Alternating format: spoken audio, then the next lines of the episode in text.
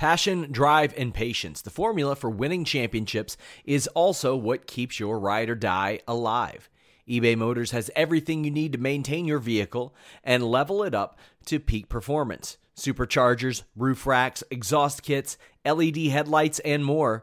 Whether you're into speed, power, or style, eBay Motors has you covered. With over 122 million parts for your number one ride or die, you'll always find exactly what you're looking for. And with eBay Guaranteed Fit, your part is guaranteed to fit your ride every time or your money back. Because with eBay Motors, you're burning rubber, not cash. With all the parts you'll need at the prices you want, it's easy to make your car the MVP and bring home huge wins. Keep your ride or die alive at ebaymotors.com. Eligible items only, exclusions apply. Say goodbye to your credit card rewards. Greedy corporate mega stores, led by Walmart and Target, are pushing for a law in Congress to take away your hard earned cash back and travel points to line their pockets. The Durbin Marshall credit card bill would enact harmful credit card routing mandates that would end credit card rewards as we know it. If you love your credit card rewards, tell your lawmakers hands off my rewards. Tell them to oppose the Durbin Marshall credit card bill. What's up, you guys? Sean Ross Sapp. It is June 19th now, the, the wee hours of the morning. Fightful review, SmackDown, AEW, the the Wednesday or the Friday Night Wars. My gosh, I wasn't even used to saying Friday Night Wars. The Friday Night Wars are over. Robert DeFelice, how you doing? Doing pretty good. It is now 619 day, and we honor the memory of Rey Mysterio after he was brutally murdered by Roman Reigns inside the Hell in a Cell yes. Yes, uh, cheap plug. I had a lot of news up today on things that were pitched for Hell in a Cell, things that didn't happen for Hell in a Cell. Uh, we got some uh, more news, more details on Becky Lynch uh, backstage at SmackDown, as well as at the Performance Center. FightfulSelect.com. Uh, you guys will make me a very happy boy if we can get two subscriptions during this show. Just two just two that will put us uh, at second among all wrestling platforms on Patreon, which I don't like to use the Patreon term because eventually we're going to move off of it, but that's not going to be for a long time. But, uh, you know, Conrad's a juggernaut. He's on up there, but Fightful Select is closing in on number two. And as a wise man once said, ain't nothing wrong with silver. Ain't nothing wrong with silver.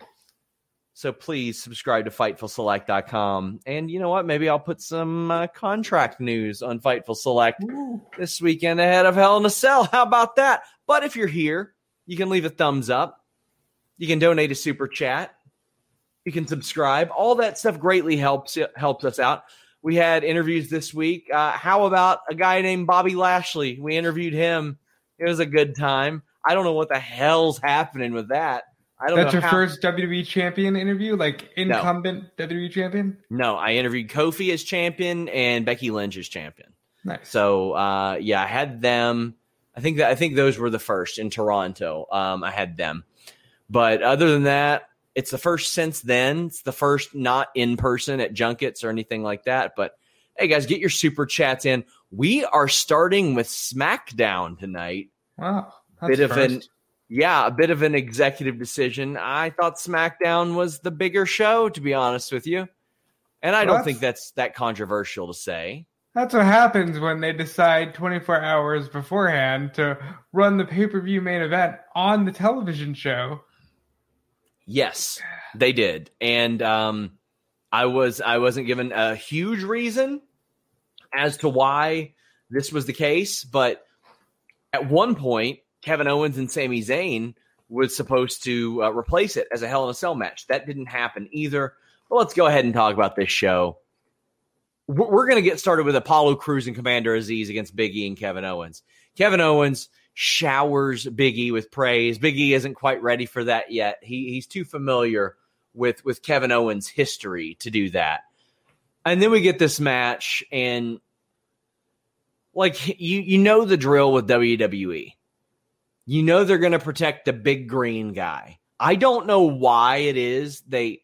Yeah, you know, maybe just wait until a guy is good enough before you do this. But they've done this so many times where they're like, big green guy, he's got to be protected. It's got to be him. It's weird. Well, they're hit or miss because you've got some like Kevin Nash who go on to great fame, and then you've got like Luther Reigns, who I'm not sure many people watching this may even know who he is. With Aziz, he was drafted to Raw as Dabba-Kato. He was put with Shane. He briefly crushed people's balls inside Raw Underground and then disappeared and is now doing this. I think he was fine considering he's not got a lot of experience, but he's got some. He's worked Evolve shows, so he knows what he's doing in there. But he's going to be protected for a while to come. Yeah, and and I don't I'm not thrilled with it being at the expense of Kevin Owens. Like, I don't think Commander Aziz is going to be a top guy, especially in this shitty gimmick. Not in this terrible gimmick. This gimmick sucks. It's so bad. So, so bad. Uh, but there's, far- there's a shelf life. Like, you can't move on from Commander Aziz and just be Aziz because it's always going to be tied to this gimmick. So it's going to be interesting to see how long Apollo is like this and how long they choose to keep Aziz like this. Man, he looks so weird and goofy in that suit, in that outfit. It, he looks like a cartoon character, like an evil cartoon character. It is. I'm going to use this term a lot uh, it, it, tonight. It was like something out of 1991 and 1991 WWF is, is not great. Like it seems like they would put him right next to the uh, they'd put him right next to Sergeant Slaughter in that thing if they were there. He would be Sergeant Slaughter's muscle if it were 1991. That's the way that they would work this. Oh man. So after this, Kevin Owens says he wants Sami Zayn. I thought he did great there. Like backstage, he couldn't talk, but he said he wanted Sami Zayn on Sunday. Are you are, are with the news that we broke about this being pitched for Hell in a Cell, and it was supposed to be at one point, but then taken away, how are you feeling about that? They deserve a Hell in a Cell because they have the story. Like, if you're going to treat Hell in a Cell like a proper gimmick match, that's mm one that you can throw together because you've got a video package of years of content between them.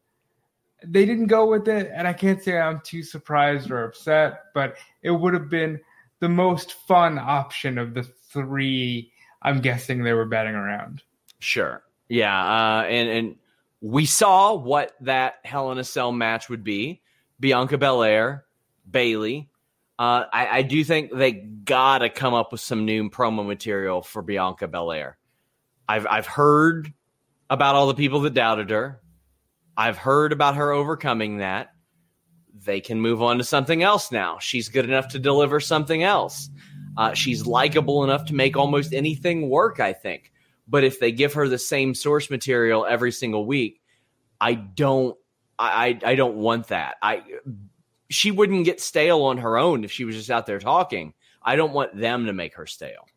The I'm a baby face, so I'm dealing with bullies seems very played yeah. out seems very even if we're not talking 91 seems very john cena 2011 and i think we've moved on beyond that. And bianca does better and can do better. This match doesn't need to be inside of a cage. I feel like i'll upset people for saying this but yeah. women uh, women's hell in cells are great but to throw one together 48 hours beforehand seems unnecessary. And and from what I understand, like until early afternoon, it was going to be Owens and Zayn.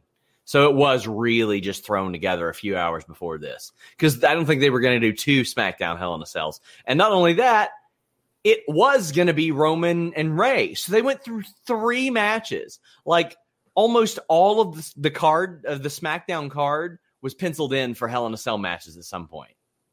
Right, because you also have Rollins and Cesaro, and they've got the rivalry where you can see them maybe going in Hell in a Cell the most obviously because Cesaro has been stretched out a couple times because of Rollins. Yeah. It seems like they woke up and they were like, we should do a women's Hell in a Cell match before we get any backlash. Let's do Bianca and Bayley. And even at that, maybe Charlotte and Rhea have more of the intense history. It's very strange that this was the call. But let's see what they do on Sunday. Gonna get into some super chats, guys. Nerd Guru says Dirt Sheet Bay on fire today. That Becky Lynch news made me so happy to hear how the other women view her. Shows how great of a star she is. We do have some more news on Becky Lynch up on FightfulSelect.com. PW Insider broke that news, but we had a lot of additional stuff. She was the PC yesterday. She was at uh, SmackDown today looking like we're getting closer. And from what I understand, she looked really, really good. Um, so that that's very, very promising. Jamie Miles says, "Please don't turn Rob heel like you did with Denise. Denise turned herself heel. She was just, you know, she's just mean." She's if Denise does the uh, Hollywood Salcedo, I'll probably slide myself into like a six gimmick or something like that. John Kelly says, I don't watch a lot of AEW, but it's more interesting than WWE. Tonight, I, dis- I, I disagreed tonight. Usually, I'm, I'm in the same boat, but tonight I disagreed. Rogue Scholar, I'm not sure of the context of this, but just says, ah, what? I mean, I'll take it. $10 for you know what? Uh, yeah. what? yeah, yeah. I mean, we're up past midnight hanging out with you guys, so there you go. Also, guys, my Q and A show is up on FightfulSelect.com. Over a hundred questions. Uh, sometimes I'll get you guys dropping questions in the DMs and stuff like that head over to the q&a section of fightfulselect.com i put it up about every fr- thursday or friday and i do a show every single week. Check it out. Jamie miles says roman is saving wwe and is the king of fridays. Well he's definitely the king of fridays aew included since they've been over yeah. robert. Roman reigns is the best thing on Friday nights. And I've seen some takes that, oh, the storyline isn't as good as you think it is listen, you can argue it's stale and repetitive, but it's still the most compelling thing on main roster television. And since AEW has been on Friday, it's still the most compelling thing across the board. Yeah, I enjoy it. I, I do. Jamie Miles says you win gold, gold and bronze, but settle for silver. Eh, well, you know what? I'll settle for it. Uh, we're 1,500 away from catching Conrad, and they're climbing as quickly as we are. Uh, but Anakin says Bianca and Bayley in a cell makes more uh, makes me more interested in it. Rather see that in a cell than the other two matches. I just don't. I don't think they needed it necessarily, but I, I just hate that this is where we are, Robert. Where it's like, oh, well, this is this weekend, so we might as well set up a cell match. Right. It's it's been said to death across all platforms, but Hell in a Cell used to be a lot more important. Now it's a gimmick match largely built around spots, and Bayley showed last year she can do that very well with Sasha. I fully expect to see Bianca's hair tied up in the cage. I think that'll be fun. Bayley is the best woman of the pandemic era. This will be a lot of fun, a great send off for the Thunderdome. They do deserve a little bit of a better build if you're going to go inside the cell. Yeah, I, I would be inclined to agree. Uh, Ryan B. Jam says should have given the Hell in a Cell match to Cesaro and Seth instead of Belair and Bayley. Also, I think it's going to be Bayley Banks Belair at SummerSlam. Okay, so the the sad reality is within the context of the WWE show, the match that most justifies a Hell in a Cell. Do you know what it is, Robert? Um, Alexa and Shayna. Nope. Elias and Jackson Ryker. See, because Elias, he can't. Yeah, they suck. That's the caveat. They're well, terrible. The thing is, you got to give him his own cage, a la Ambrose Asylum. Call it Riker's Island, and then you've oh, got a whole no. gimmick that you can do completely separate of this. But you're right because I watch Raw every Monday, and Elias keeps running away from Jackson Ryker, who is a babyface, oh. whether any of us agree with that sentiment or not. So, I mean, for those of you before you bury me, Elias has, has run away two straight weeks. Got to be somewhere he can't run away. But in WWE, it's just like it, the pay per view causes the stipulation, not the feud causing the stipulation. Uh, Nerd Guru says, "Why do you think Kross was backstage tonight? Is he going to provoke Samoa Joe and then boom main roster?" NXT best show of the week by far. Oh, by far. This is one of the best NXT episodes I've ever seen. Period. Point blank, straight out. Don't care the era. It was outstanding. Uh, they they had Bronson Reed and Karrion Kross there to do dark matches. They're getting people back in the habit of doing dark matches and and things of that like. But you now, know, was uh, this the first dark match pre uh, a taping since the pandemic? They have had a couple others to like test things, Okay. uh, like like practice matches and stuff. Speaking of Cesaro and Seth Rollins, Seth Rollins interrupts a Cesaro interview and then conducts the interview. Him put, clipping on the lapel pin was just it was good stuff. But I thought this was good. This was harmless. I don't know if this feud needed to be this long at all, but I'm I'm fine with it. I'm very fine with it, except Rollins gets pushed over and acts as though he just became a Harvey Wippleman and doesn't know how to defend himself. That felt a little weird to me, but this should still be a fun match at Hell in a Cell. And despite it not being in the cage, Cesaro and Rollins are two of the best in the game. So looking forward to it. Reminder, guys, get your super chats in, get your question or statement read on the air. We had Shinsuke Nakamura defeating Baron Corbin via pinfall to win the uh, to win the King of the Ring crown. This was harmless and clean. It's just we've seen it a hundred damn times, and we knew the result. And this was started by Shinsuke Nakamura losing a match and then being a sore loser and then stealing Baron Corbin shit. So uh, maybe not the the best build. Definitely not the best build. It was a pretty terrible build, but it's hard for me to be that upset about something that gets an absolute trash fire gimmick off of somebody. This is the first time that somebody has won the King's crown since 1989 outside of the King of the Ring. I know some people say Jerry the King Lawler did it. A little bit different there. Nakamura, honest to God, won it the first time since Macho King Randy Savage did against Jim Duggan 31 in years. 31 years. And I Macho King Randy Savage might be my favorite version of Randy Savage. There were so many. He doesn't get enough credit for reinventing himself. I think Nakamura can do some fun things. I just don't trust WWE to do them, Robert. And as much as it's like great Nakamura has something, I'm more interested in where Corbin goes because now that he doesn't have the king gimmick or the I'm going to dress like I'm a manager at Applebee's gimmick, maybe he can get back to being a badass, and that's what he needs. Nakamura looks good with the crown, and I think that's all they're concerned about for now because there are the reports of a potential king of the ring. And that's always a good time.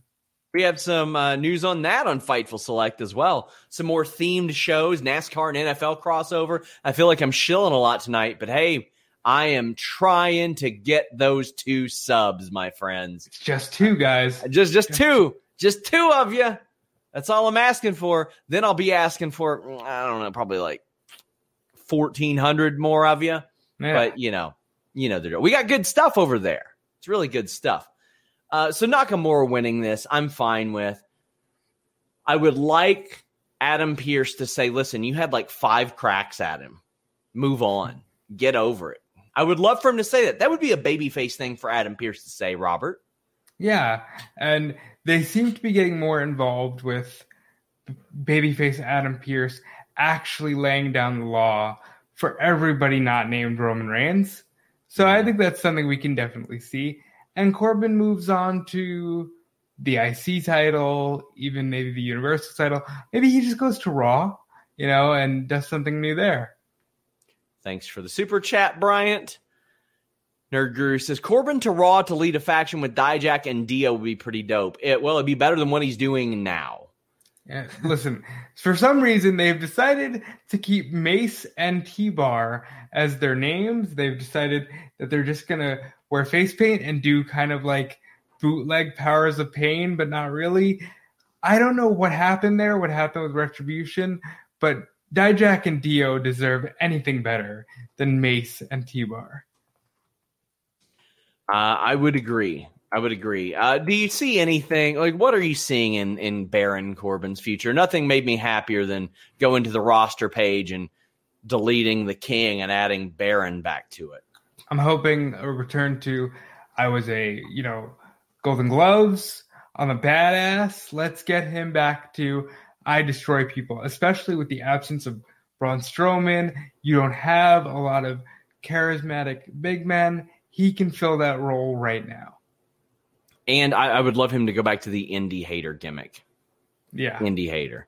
Uh, Ricardo says, got rid of a few su- subs, kept select. I'm telling you, we're worth it. We've got a great community over there. Uh, Alex just did sour graps as well, so you've got another SmackDown review if you want. If you want one that goes longer than the the the, the amount this goes, Alex has got a 55 minute one up right you want one now. with a man that seemingly never runs out of energy and has more It's passion wild. for his hatred of the main roster product, go check out Sour Graps. Indeed. There you go. There you go. Uh, Angelo Dawkins against Chad Gable. It doesn't start because Otis attacks Angelo when he's coming out to the ring, and he like Angelo Dawkins sold the hell out of this. I thought that Angelo did a really wonderful job selling this.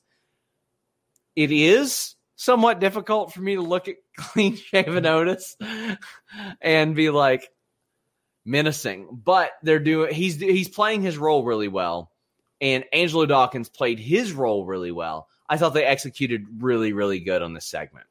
And I have to say, the discus lariat into the German was one of the cleanest Mm-hmm. double teams I've seen in a while. Otis is great. He's very mid south, baby face heavy. Oh, not baby face, but heel heavy. He's got a baby face. That's why I said that.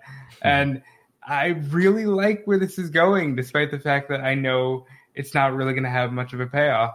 Also, something that I wanted to know. By the way, somebody asked how much the sub for Fightful is. Five bucks, cheapest uh, wrestling premium service you'll get. It'll stay that way. Uh, like it'll always be like the cheapest premium wrestling news service you can get. But um, the rose plant that Bayley did to to Bianca tonight was phenomenal. So good. Uh, I wanted to bring that up. Bryant Heath says Otis needs to go full thumb and shave his head. Oh, jeez, man. Yeah. Jeez. That, that will get him in a comedy babyface gimmick so fast. Hope he doesn't do it. so I think we're already at the main event stuff. Rey Mysterio came out and cut, I thought, one of his best promos ever. For so long, we would hear the same cadence, the same delivery, the same dialogue. I'm Rey Mysterio, and I believe that I can overcome the odds. And I'm like, oh man, it's not good. But tonight, it felt like his son got his ass whipped and got yeeted out of the ring, and he was ready to whip some ass over it. Like he was ready to go after Roman Reigns. And we'll get to the match, but I love that he approached it like this. Like, not only do I want to beat your ass, I want to beat your ass now. I don't even want to wait till the main event of the show. Come on down here right now. Let's go ahead and do it. I thought that was really good stuff. That was some of the best. The the past few weeks have been some of the best Rey promos I've seen. I enjoy that they actually did this. When I first saw the announcement, I, I assumed bait and switch, then we get the real one on Sunday. But they did a, a real match, real promo. Rey is good when he's motivated, and I feel like that's something we say about a lot of the legends.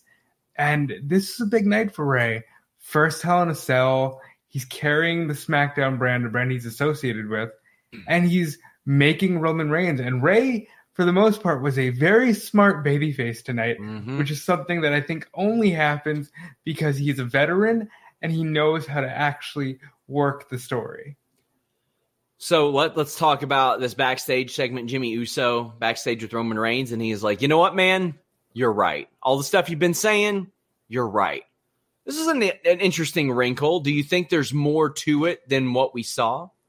Uh no, I think they decided he's going to use Jay against Jimmy and Jimmy will just fall in line because we're going to need some backup for bigger matches down the line whether it's another one with Rey, the rumored John Cena match.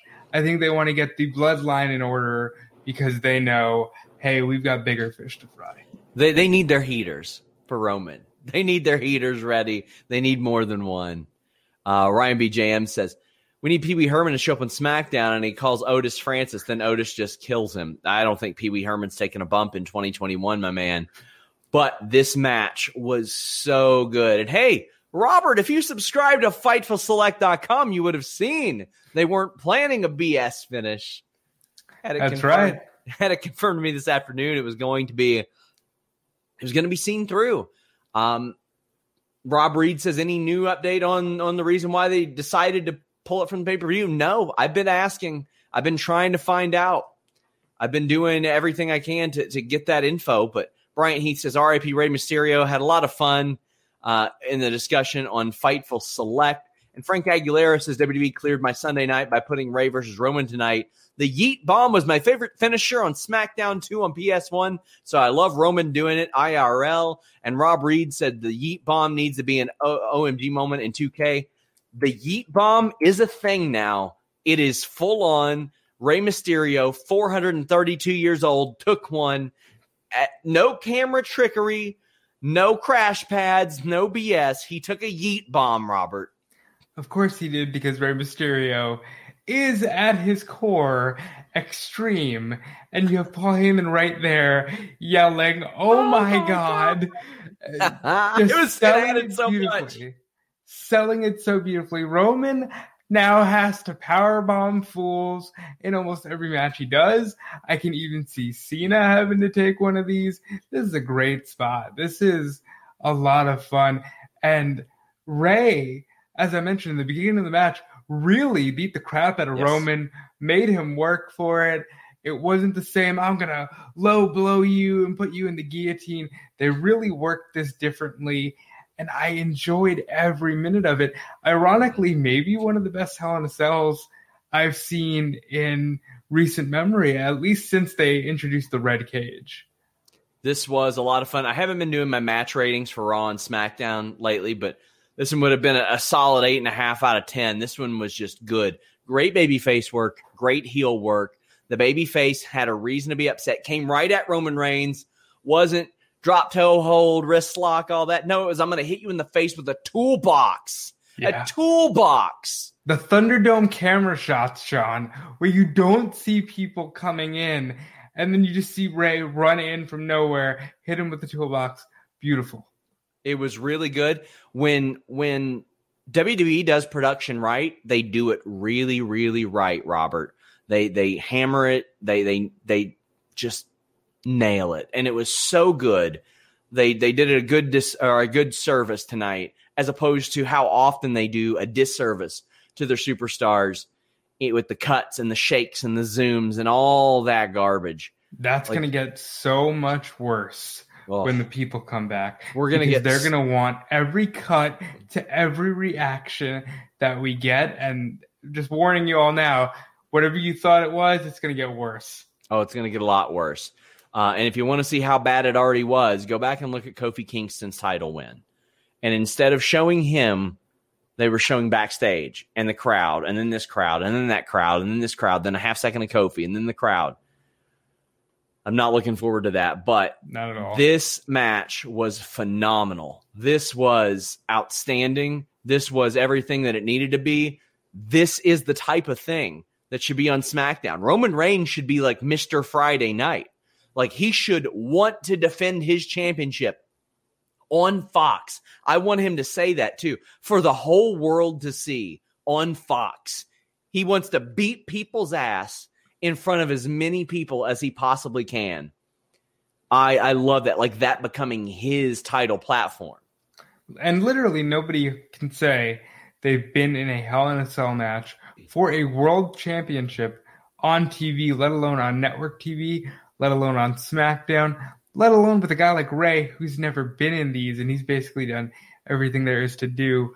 Roman Reigns nailed this match and I don't know what he's doing on Sunday, but he's earned the night off because this match was everything it needed to be. I just love Reigns defense. I mean, he beat Braun Strowman. I think it was last October on SmackDown. He beat Kevin Owens in a cage match on SmackDown. He beat Daniel Bryan for his career on SmackDown. He beat Roman. He beat Rey in Hell in a Cell on SmackDown. These are pay per view level matches, like gimmicks. Hell in a Cell, Cage, career. I mean, Roman and Braun had one of the best feuds of four years ago, one of the best feuds of the decade, in my opinion. And they blew that off there. Mr. Friday Night, I, I need that type of thing. And this uh, is the kind of thing where people are going to look back and say, you know what, that was a really good era of SmackDown because look at the pay per view quality matches that we got. And this is what Roman Reigns will be known for outside of the Shield, outside of everything he's already done.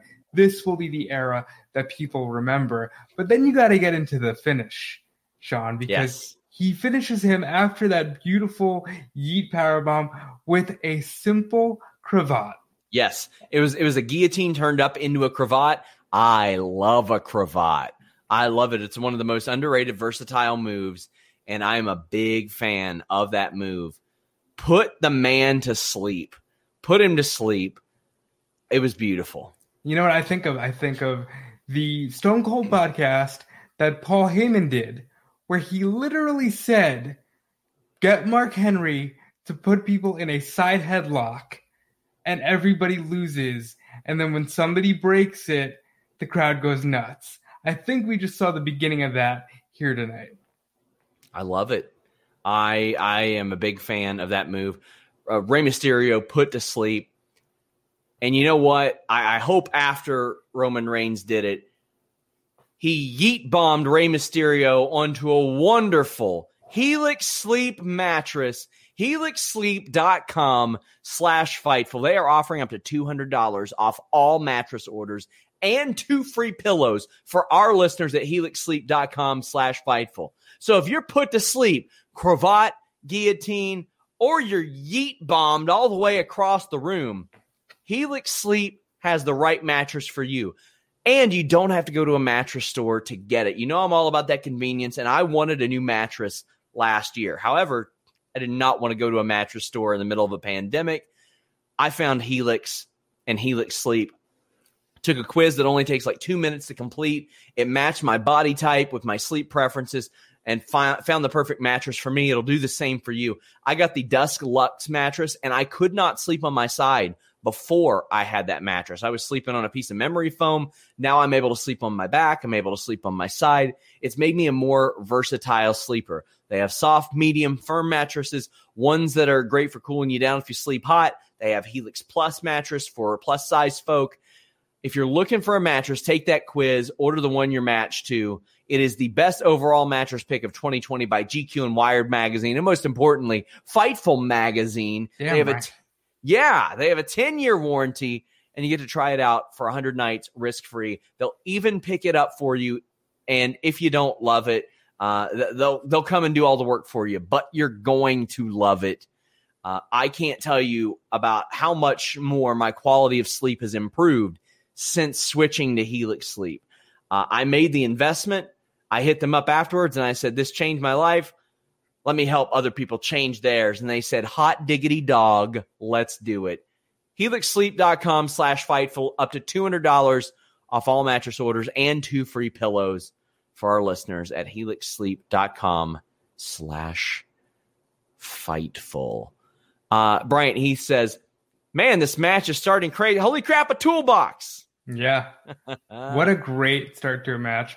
And he had Roman on the ropes, and nobody's done that in quite some time. And I, I just love it.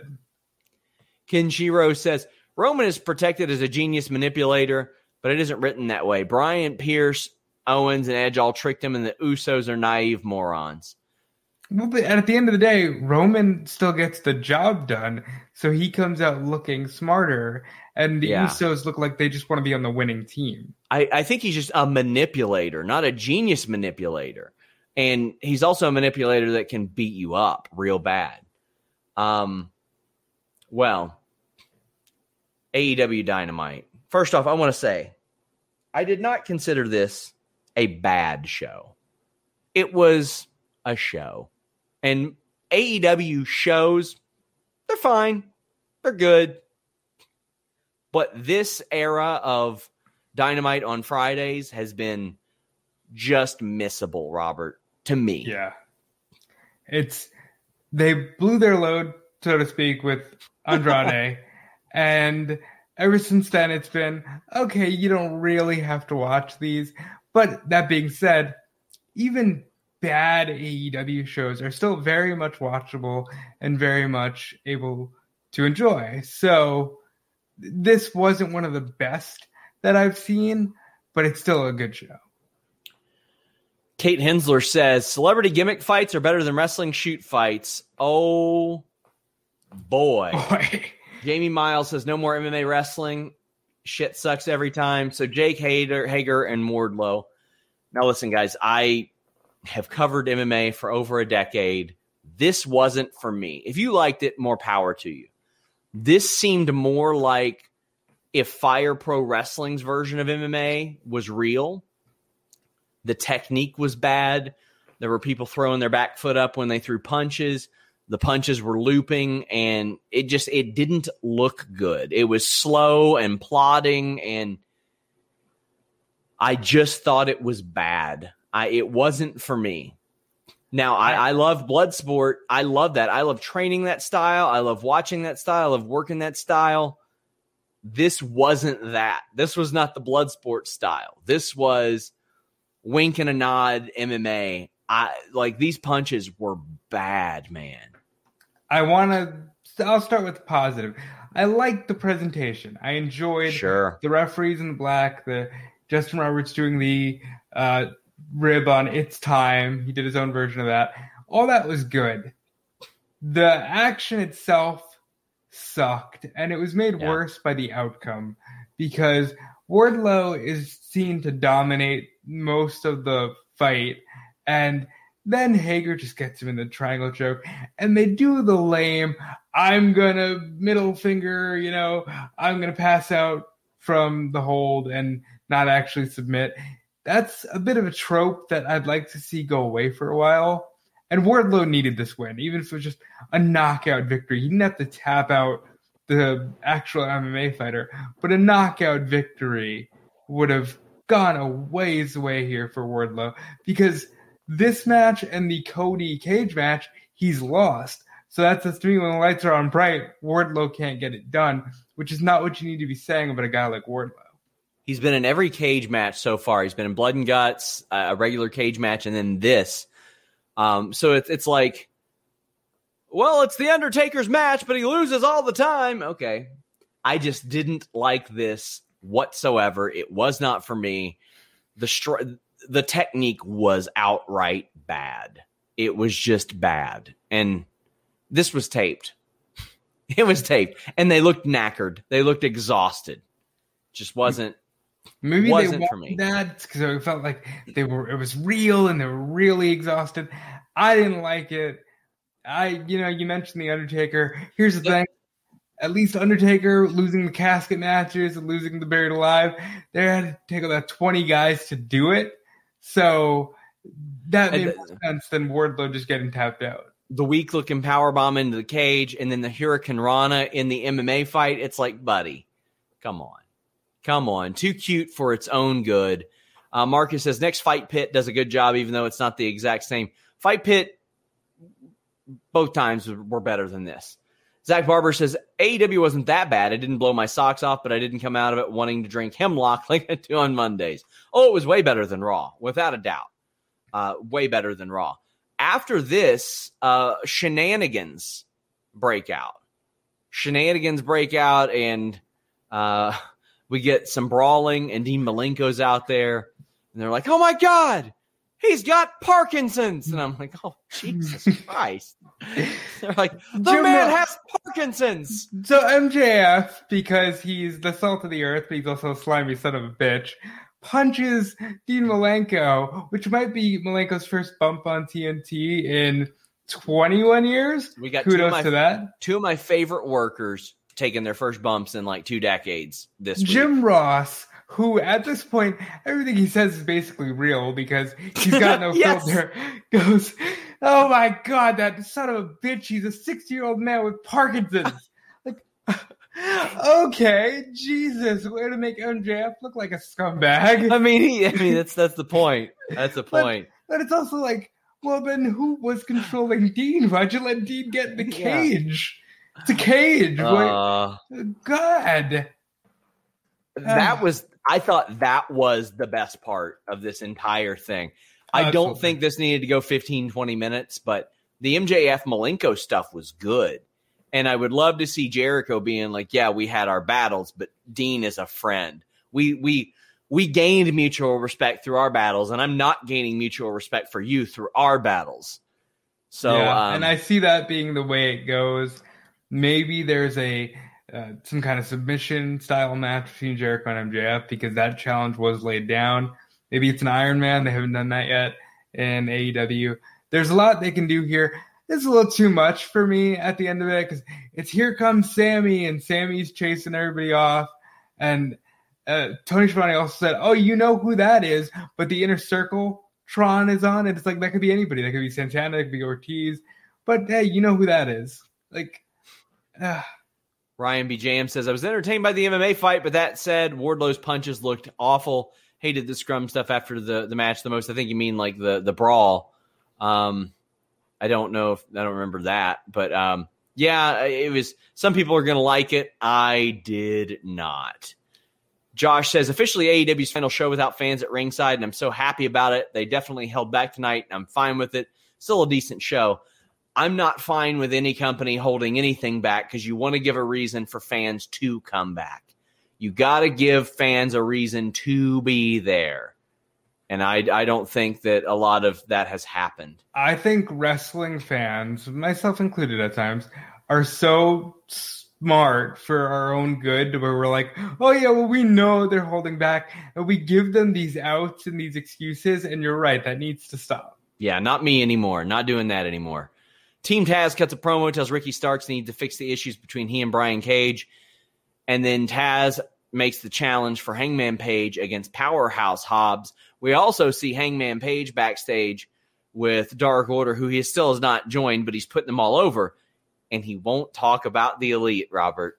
I love he's it. putting them all over because he's like that guy that you know he's gone through a really bad breakup and he's not going to talk about it. He's going to say, "But look at my friend here. He just got that new promotion, and this one we're all living our best lives." And he said, on behalf of me and the Dark Order, I think we're getting closer. But the important thing is, I came out of this thinking, "Oh, that's the match for All Out. That is definitely the match for All Out. Kenny and Hangman, where hopefully Hangman gets the title."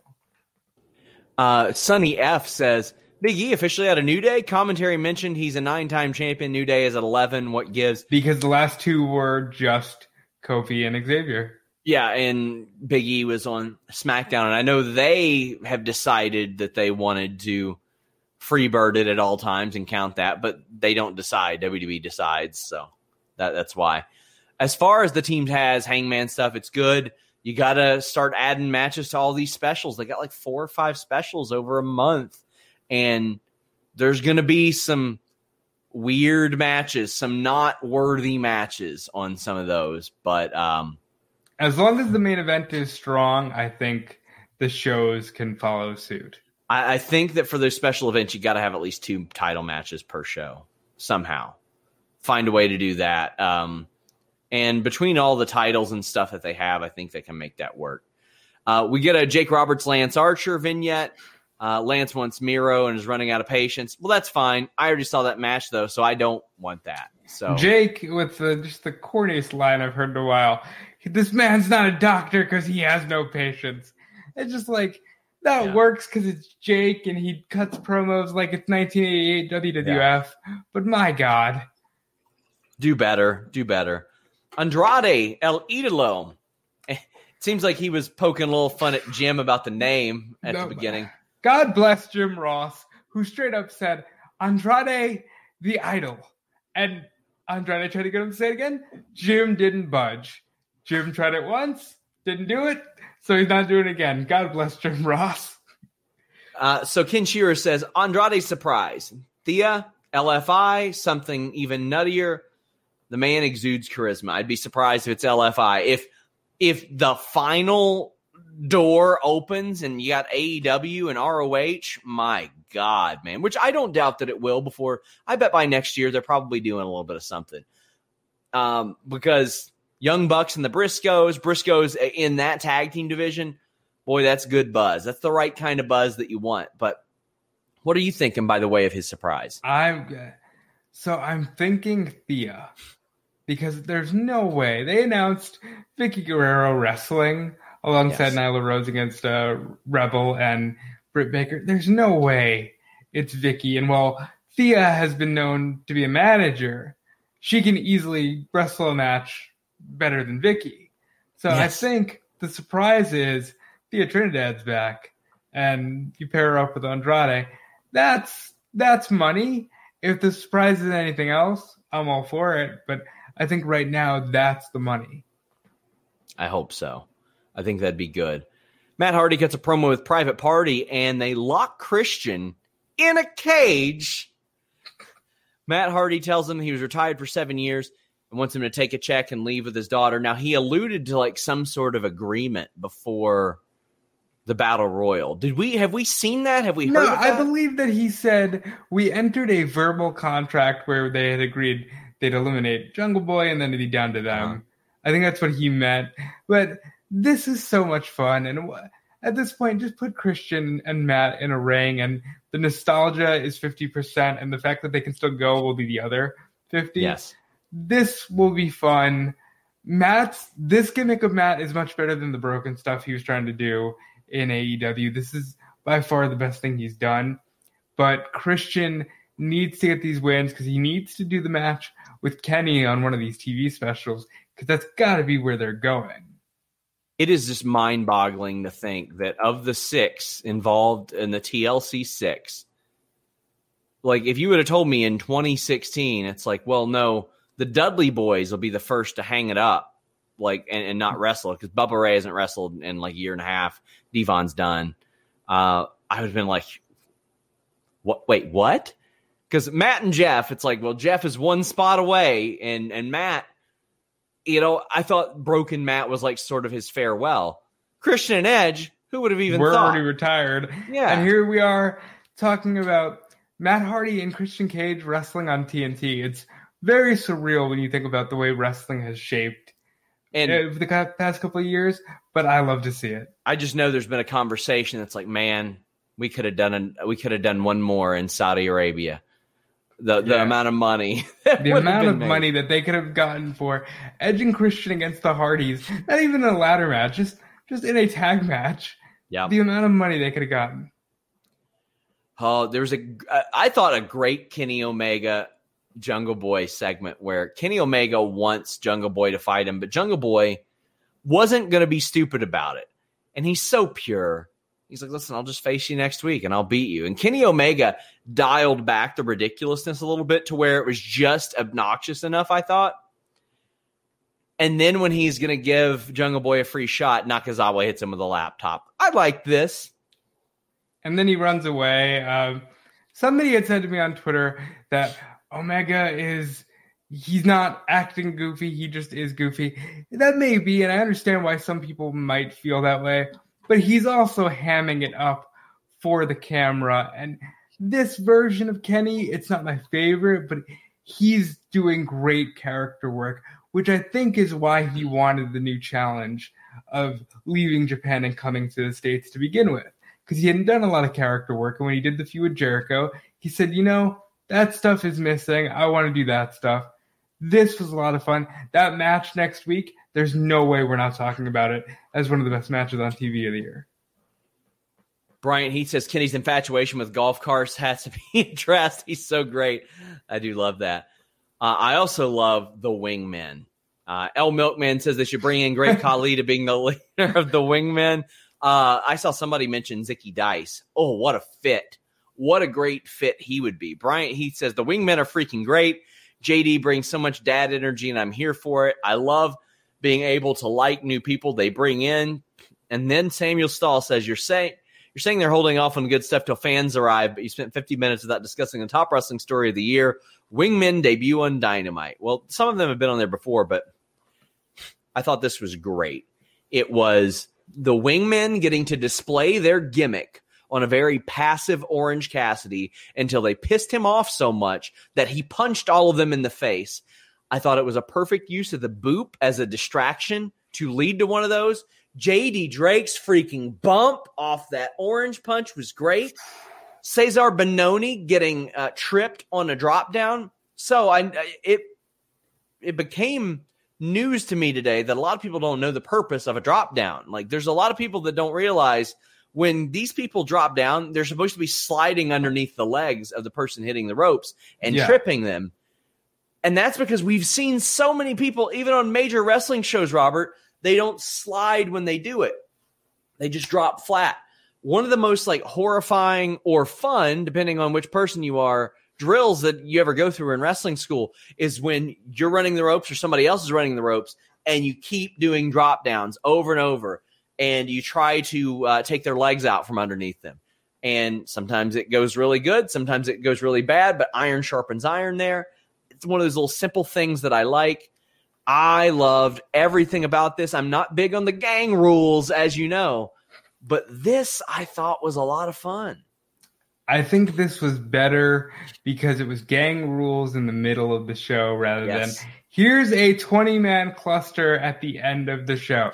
These characters strike me as the heroes and villains of a Sundance high school coming of age movie.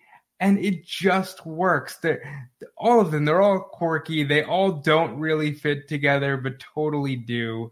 And it's a lot of fun because it's different. These are different characters that interact on this show differently than the other characters on the show. And I enjoy seeing Orange Cassidy get launched by best friends. You know, I enjoy seeing the wingmen who are just this eclectic group of losers, but they're also just assholes, so they're villains. It's it all works in a way that's hard to explain, but that's how wrestling should be. It shouldn't be, well, these guys are all together because they're all blonde, or these guys are all together because uh, they're the same race. Like it, this works because there's a genuine bond there that you don't need to explain because it's like a real friend group. When FTR came over, everybody thought that they were just like, you know, Southern hillbillies. And then you find out, oh, okay, there's there's more to them. We found that out in their promo tonight, uh, where them and the former LAX were like arguing over who had the worst life, which was kind of weird. So as much as I want to see them wrestle, as much as I want to see them like have one of the best tag team matches, they can't have a wrestling match now. They need to have a straight up street fight because Yeah. they're going, Well, I watched my mom get abused. Well, I grew up with plastic walls. All right, so just fight. Like forget the rules at this point because My dad hit me over the head with a steel chair. Yeah, repeatedly, What's happening here? Like, what the hell? My dad hit me with a pile driver when it was banned. Like it was just unreal. Uh, but very interesting, very entertaining. Also entertaining. Darby Allin getting beaten by Scorpio Sky and Ethan Page. I like this because Darby put up a hell of a fight. He threw every single thing that he had, but Scorpio Sky and Ethan Page should not lose to Darby Allin by himself under any circumstances. Shouldn't happen. Um, this was a good, well worked match. I think that Ethan Page and Darby Allin are going is going to be the long term, and I mean years, years, years, uh, like type of thing that Braun Strowman and Roman Reigns should have been. About once a year, Braun Strowman should have just ran out of the middle of nowhere and just mowed Roman Reigns through the side of a semi truck and said, I'm still not finished with you. I'm never finished with you. Ethan Page just constantly cooking up new ways to attempted murder Darby Allin is what I need. Shawn Michaels Triple H worked because they were never done with one another until finally they wrestled for nearly an hour in Hell in a Cell. That's what we need here. That's what this rivalry can be. And I like the fact that the babyface tried to be valiant and tried to be, I don't need a partner and got his ass kicked. and you know, that is also very true. Santana and Ortiz did see Richie get run over on impact. Uh, they need to do more of this with Darby. Darby was on Wrestling Perspective podcast a couple weeks ago, talked about wanting his matches to be more goodwill hunting than the Expendables, wants to tell a story, and he did here. I called my shot, and hey, it was two on one, and I'm an undersized guy, and I got my ass kicked.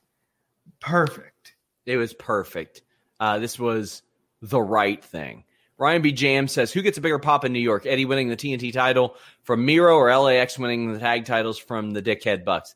I think LAX winning the LAX. tag titles. And if I were if I were uh, AEW, I'd try to swing getting them to use the LAX name. I would. Brian, he says, My dad yeet bombed me into the side of a cell. Or his dad got him yeet bombed into uh, or outside, outside the ring. That's dedication. Yes. That, that, that, was something they plugged up the SmackDown. Hashtag to, dedication. To your point about Triple H and Shawn Michaels, when they laid off of it for about 13, 14 months, like after they had their feud and uh, Triple H beat him for the belt again and all that stuff, they took about a year off. Then they came back on the last Raw of, 20, of 20, 2003. And it's like, hey guys, this is your main event, a world title match, kind of cold. And they went an hour. And. Yeah it was like, oh, okay, okay, we're we're gonna do this again. Samuel Stahl says, speaking of career long feuds, MJF and Sammy.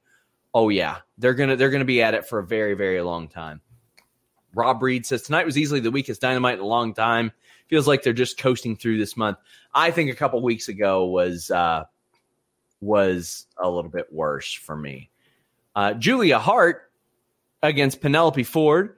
This is fine. I, I, think Julia Hart's wrist lock could have been a little bit tougher, but other than that, I mean, she's super young in wrestling. Penelope Ford looked really good here and got the win.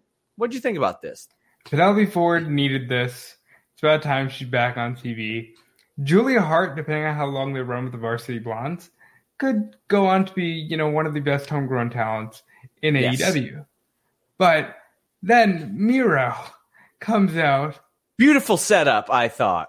What'd you think? It's, he fucking steals it because he's like, oh, where's Kip? Because we need to teach a lesson to these three because I'm not going to have them three on one for poor Penelope. And he calls himself Jesus' favorite wrestler because at this point the internet's picked up on for two weeks now. He's like, I'd like to thank God for giving me the TNT title and thank my wife for being hot. He's now Jesus' favorite wrestler. And I believe his character is delusional and thinks he's still friends with Kip after what he did. Like oh, I yeah. think I think that he's like, "Oh, that's my friend. I just had to show him." And I loved how they set up this match. Is Brian Pillman going to beat Miro? No.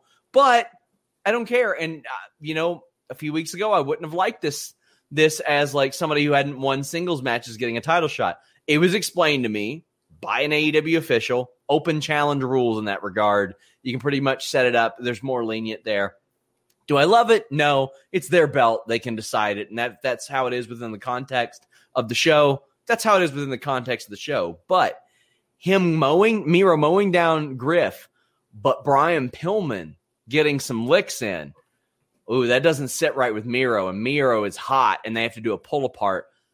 This is simple, but different. I've never seen a build like this where Miro is like, is he facetiously helping this person or is he seriously, or maybe he's just looking for a fight?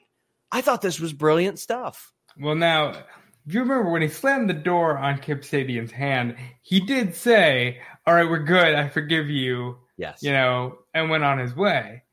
But Brian Pillman Jr. getting this shot makes all the sense in the world he's going to be a single star one day. The the varsity blondes are great, but Brian Pillman Jr.'s got it in him to be a star. And for that matter, so does Griff. Yeah. This is a great start for that. And to your point about somebody explaining to you open challenge rules, when Cody explained on the media call, hey, I said sports centric presentation, and that's what I'll bring to the dance. I never again questioned anything else anybody did because it was explained. All they need to do is those decent explanations, and we're good to go. And they, uh, somebody went to the effort to explain it to me. They saw my concerns. They said, "You're right, but here's why." And I said, "Okay, cool."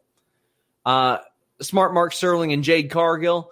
So I often complain about WWE doing the same things like because I'm the Miz and I'm awesome, because I'm the boss, because, because, because it works a lot better when it's with two people. It works yeah. a lot better when you're not throwing it to yourself. This is harmless. not much to talk about here, really. I don't think. Yeah, Jade continues to build her star power, and she is that bitch. She looks like a million bucks. It's great. Riven Blade says, "How good was that FTR Santana and Ortiz segment?" Um, yeah, I mean, gosh, I'm trying to think of a terrible scenario to one up them, but I can't do it. I, yeah. I really, really liked it. Ryan B. Jam says, uh, not only is Miro Jesus' favorite wrestler, he's the God of Thunder and the final boss. He's becoming the best thing on Dynamite. Yep, he had a great year. They great they built year. They built him appropriately. All we questioned it for a long time. They did the right thing, and now he is what we always knew he could be. Robert. Yeah, and I will be the first to say because I came on this show from the very beginning when I started and just bitched about uh, what are they doing with Miro. But nope, I'll gladly say I was wrong because they have done so many great things with him. It's only a matter of time before he's challenging for the world title. Britt Baker and Reba are backstage. Vickie Guerrero comes up and says they're having a match. Reba and Britt against Nyla and Vickie.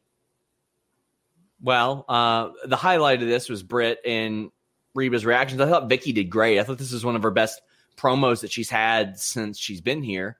Uh, but what'd you think about the, uh, Reba's laugh? Was amazing. Reba was straight up did a Doctor Evil like laugh, and it's just fantastic stuff.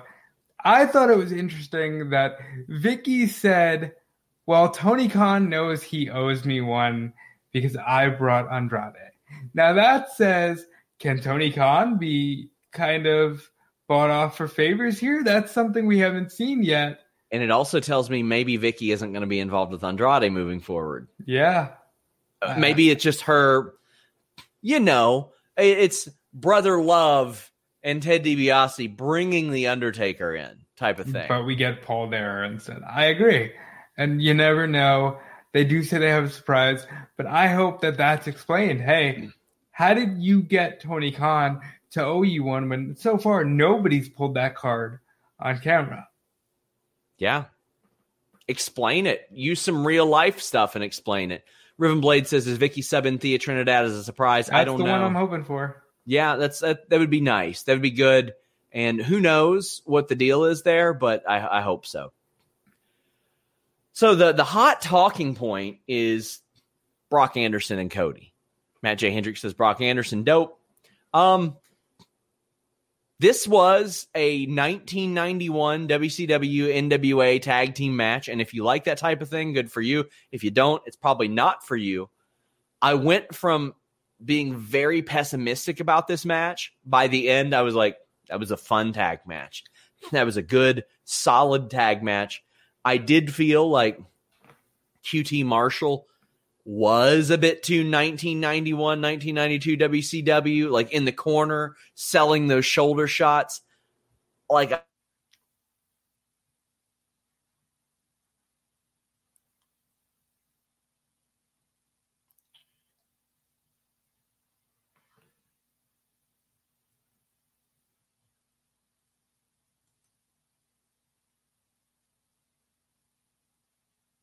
I and I mean that's probably when. It, are we back?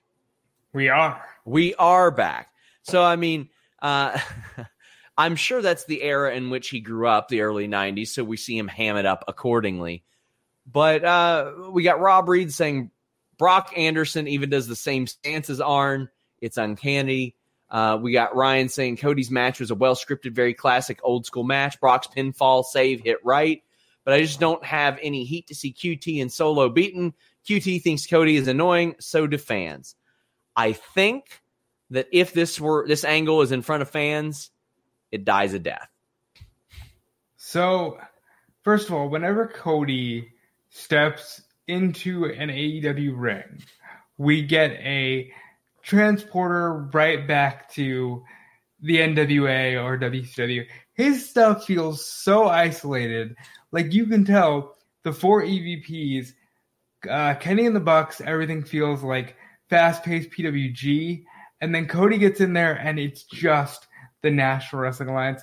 And a lot of times for me, that works.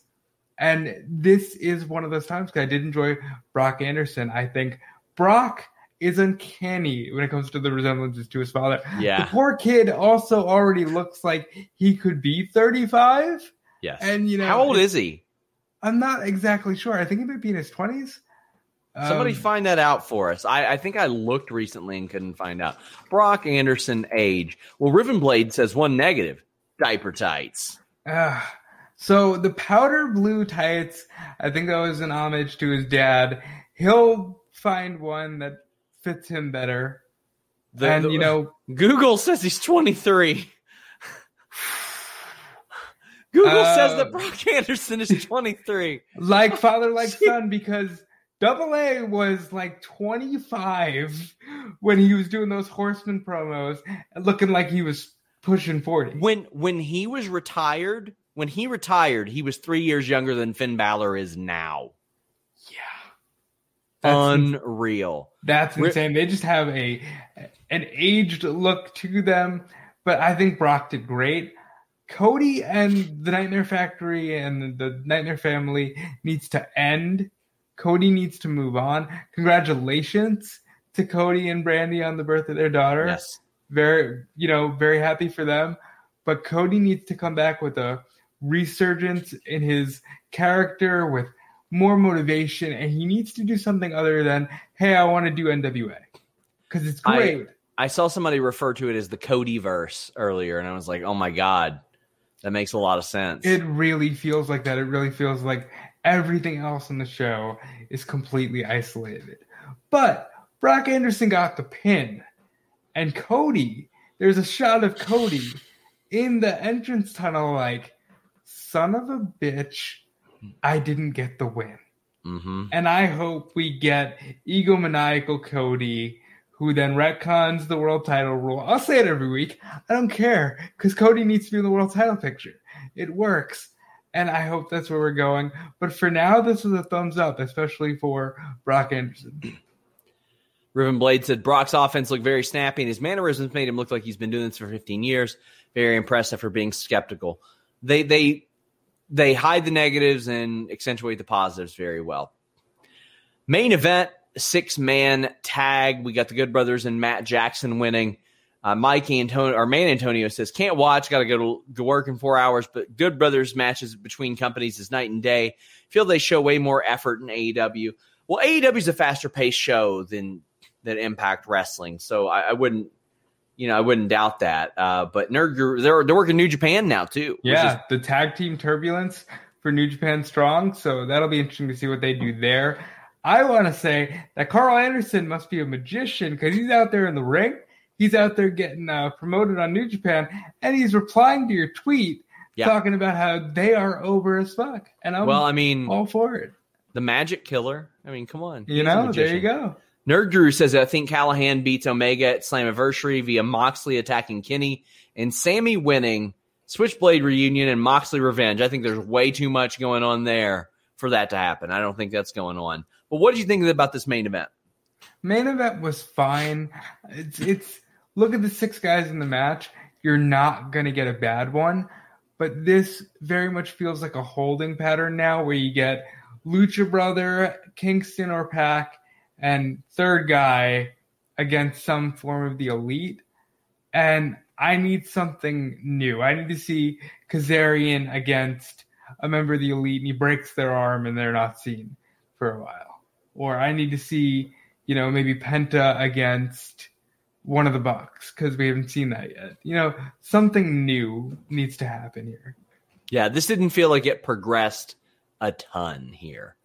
Um, Ryan B. Jam says everything else is AEW is the Marvel movie universe. Cody is like the Marvel TV universe. You know they're the same world or same world, but there's connection. Yeah, or there's no connection rather.